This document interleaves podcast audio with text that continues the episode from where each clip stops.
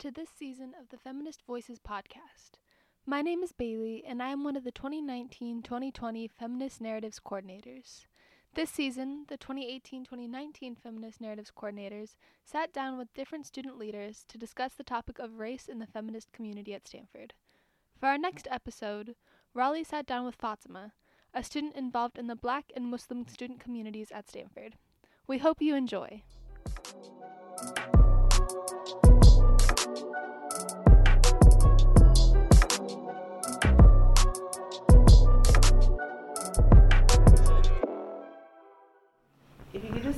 By saying your name, your pronouns if you feel comfortable, and what feminist community that you feel you're a part of at Stanford and your involvement within it. Okay.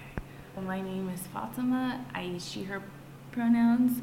The feminist community I'm involved um, in at Stanford. I think it was like spans like so. I'm I'm like I'm black and I'm Muslim as well. So I think um, sort of where that intersects, so like Muslim feminist communities and then black feminist communities as well. First question is How does race affect the feminist activism that you participate in at Stanford? So I remember during, so a little bit more about myself, I guess, contextual um, background. My family's from the Bay, but um, I grew up in a couple of different areas, and the place I lived in, like towards the end, or before I'm like towards the end of high school and before I came to Stanford, was Saudi Arabia. And so when I was there, I guess that's like when I had my feminist awakening kind of thing, just because there's a lot happening, and I was like, um, it just taught me to be critical of a lot of things. Um, so that I feel like that's where that happened. Um, so I think coming here, I remember during NSL, I was like, oh my gosh, there's a women's community center. I was like, yes, I'm gonna be here all the time. Like I was like, yes, this is it. This is my place. And then that sort of didn't happen, and I'm like not sure specifically why, but I think race definitely sort of may have played a part in that. Also, yeah, I think the way I had like been thinking about fem- feminism was like as I was going through like my like awakening of sorts. that's not even an accurate term, honestly, but sort of the process and the journey of that and the growth um, was very much like okay, like it was a radical thing to me. Like it was like me like undoing and unthinking about a lot of things, and then. I remember coming here, like to the United States, even though like my family's from here and I do come here often. It was just interesting to see the way in which feminism was like on like H and M T-shirts, and I was like, no capitalism no like like i'm like this is not like labor rights i was like this so much is wrong with this like it didn't so I was I feel like there was a disconnect that was happening there, and I wasn't sure why, even though I like and then just in terms of like who was at the front of the movement here in the United States, I was like it was a bunch of white women, all like cis. I was just like grappling with a lot of issues that it like didn't didn't feel familiar to the feminism that I knew. Also, that's a little general, but like not here kind of thing.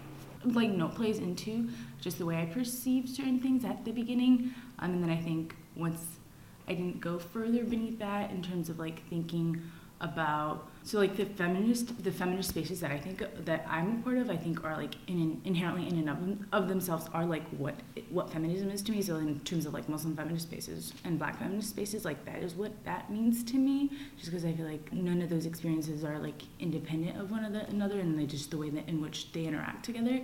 So it is something that I like live and breathe I would say um, just not the way in which I initially encountered it when I got to Stanford, or like just the ways I perceive certain things. So even like with the Women's March, I was like, oh god. so that was a whole other thing as well, and just just a lot, a lot going there. Um, so for me, it was a little bit of like trying to piece together things personally, and just like trying to like connect them to, okay, like what spaces are for me and what spaces aren't, and then sort of how potentially there was like a closing off of sorts like when i like encountered things initially that it didn't vibe with and then i never like unpacked that or like there was specific instances where it felt like my friends who were involved with the feminist community wanted me to come because there weren't as many black women and i was just like um um okay that like was a little bit weird to me in many ways because i'm like it's like, oh, we don't. I'm like, um, okay, like that's not my job to do that. Even in the way, like I like, for example, like I appreciate. There's a lot of like I feel like, especially with the WCC more broadly, I feel like there's a lot of intentional programming, and I like really appreciate that. Like just in terms of the material that y'all put out. Like I'm like, oh my gosh, like I work at, I work at the Markaz. I'm like, Cassie, did you see the like I, I like I love the work that y'all do. And I think it's like really intentional. When I initially encountered like there were some instances where it's like, oh yeah, you should come, and I'm like, oh, I mean, yeah, like I'm interested in that stuff. It's cool. Um, and then it's like, oh yeah, and then sometimes the reasoning would be like, oh yeah, they're not like a lot of black women. I'm like, um, I think there's a reason for that, and I think there could be like a way in which we could talk about what that like what that like means as opposed to like trying to like fill it in or have people like step in and like weird kind of like tokenism kind of thing. So Um, yeah. Uh, so the next question is, how would you describe racial dynamics among the different feminist communities at Stanford? That could be in regards to like your own work at the Markaz or like things that you've observed in other groups that you're in or however you want to take that question. Mm. I think there's definitely a tension, friction between like white feminism and black feminism, and I think that's like not in like specifically at Stanford. I don't think that that is like something, or in the ways that I've encountered it, I think it's always like most of the time it's been pretty vocalized in the way that like people do recognize that in a lot of the spaces that I occupy. I think in some like some spaces that's not necessarily the case, but I think in a lot of the spaces that I like occupy in my day to day, that like comes up a lot in which there is like a recognition of the fact that like but the way in which like it manifests culturally and um, in the ways that we know it is very much like rooted in like like I feel like there's a lot of still second second wave feminism inklings of sorts, um, and I think there is definitely there's usually an acknowledgement of that in which the way it has been like some things like there have been instances where like white feminism has like um, excluded black lesbian feminist movements and things like that, and just the ways in which and also like trans folks as well, and so just the ways in which that has worked. There is an acknowledgement.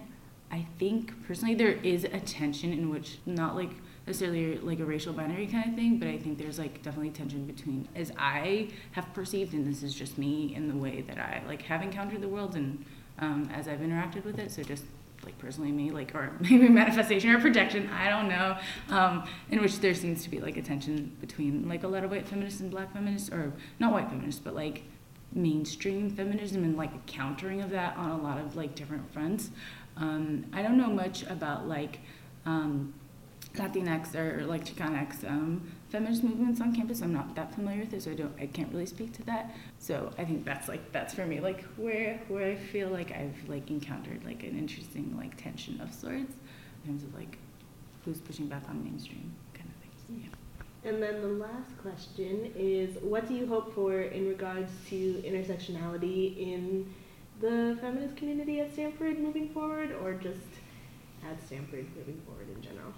Like as I was like thinking about a lot of stuff or continuing to, um, something that came up a lot, like I really appreciated the concept of intersectionality because I feel like it initially like I was like, oh, this makes sense. This is like as I know it, and it was very like I'm like I know this, and but also to see it like oh, okay, this this not necessarily theorized, but like put together, and I'm like, oh, this is why I may feel certain ways in like different like contexts, um, which like I mean I knew, um, but something I think I'm like I'm getting like I've been thinking about like right now recently is though it's not necessarily that I'm not fond of the word intersectionality, but um, I'm like um, I'm currently not too fond of it currently, uh, and I think it's just the way in which it's been like again mainstreamed and normalized in a way in which often there is an acknowledgement of its origins in terms of like like black feminist like lesbian movements like okay like back to back to like okay who's the Combahee River, River,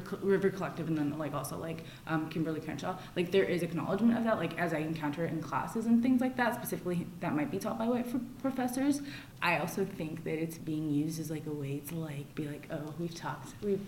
By putting this word here, we are we have solved everything, we have addressed everything, and just sort of like re- reducing or like minimalizing experiences in a way that's like okay, like oh, let's talk about intersectionality, but like let's talk about like like like it's like it's it's like oh it's like I feel like it's like it's like a catch-all phrase and it's like let's not but like not looking specifically at the like at like different intersections of what that is what it like what that is. So um I think that like I like appreciate the word. I sometimes don't appreciate the way it's being it's like used. I think like but sometimes I think like I think it would be like nice if there were like specific like things like okay today we're talking about black women. Today we're talking about like black queer women. Today we're talking about like trans folks. I feel like that is a way in which you're and we're in which we're actually addressing the problem in which we're talking about specific intersections as opposed to like being like intersectionality. Here's like a broad thing. So just me so i like focusing on specific experiences and specific identities and like centering those and uplifting them um, is like what i feel like would be like really awesome they were like really cool events. Um, like just generally like across Stanford all the time about that. If we're gonna say intersectionality, I think it's like we need like I think there's a responsibility to like addressing like specifically people who are impacted the most.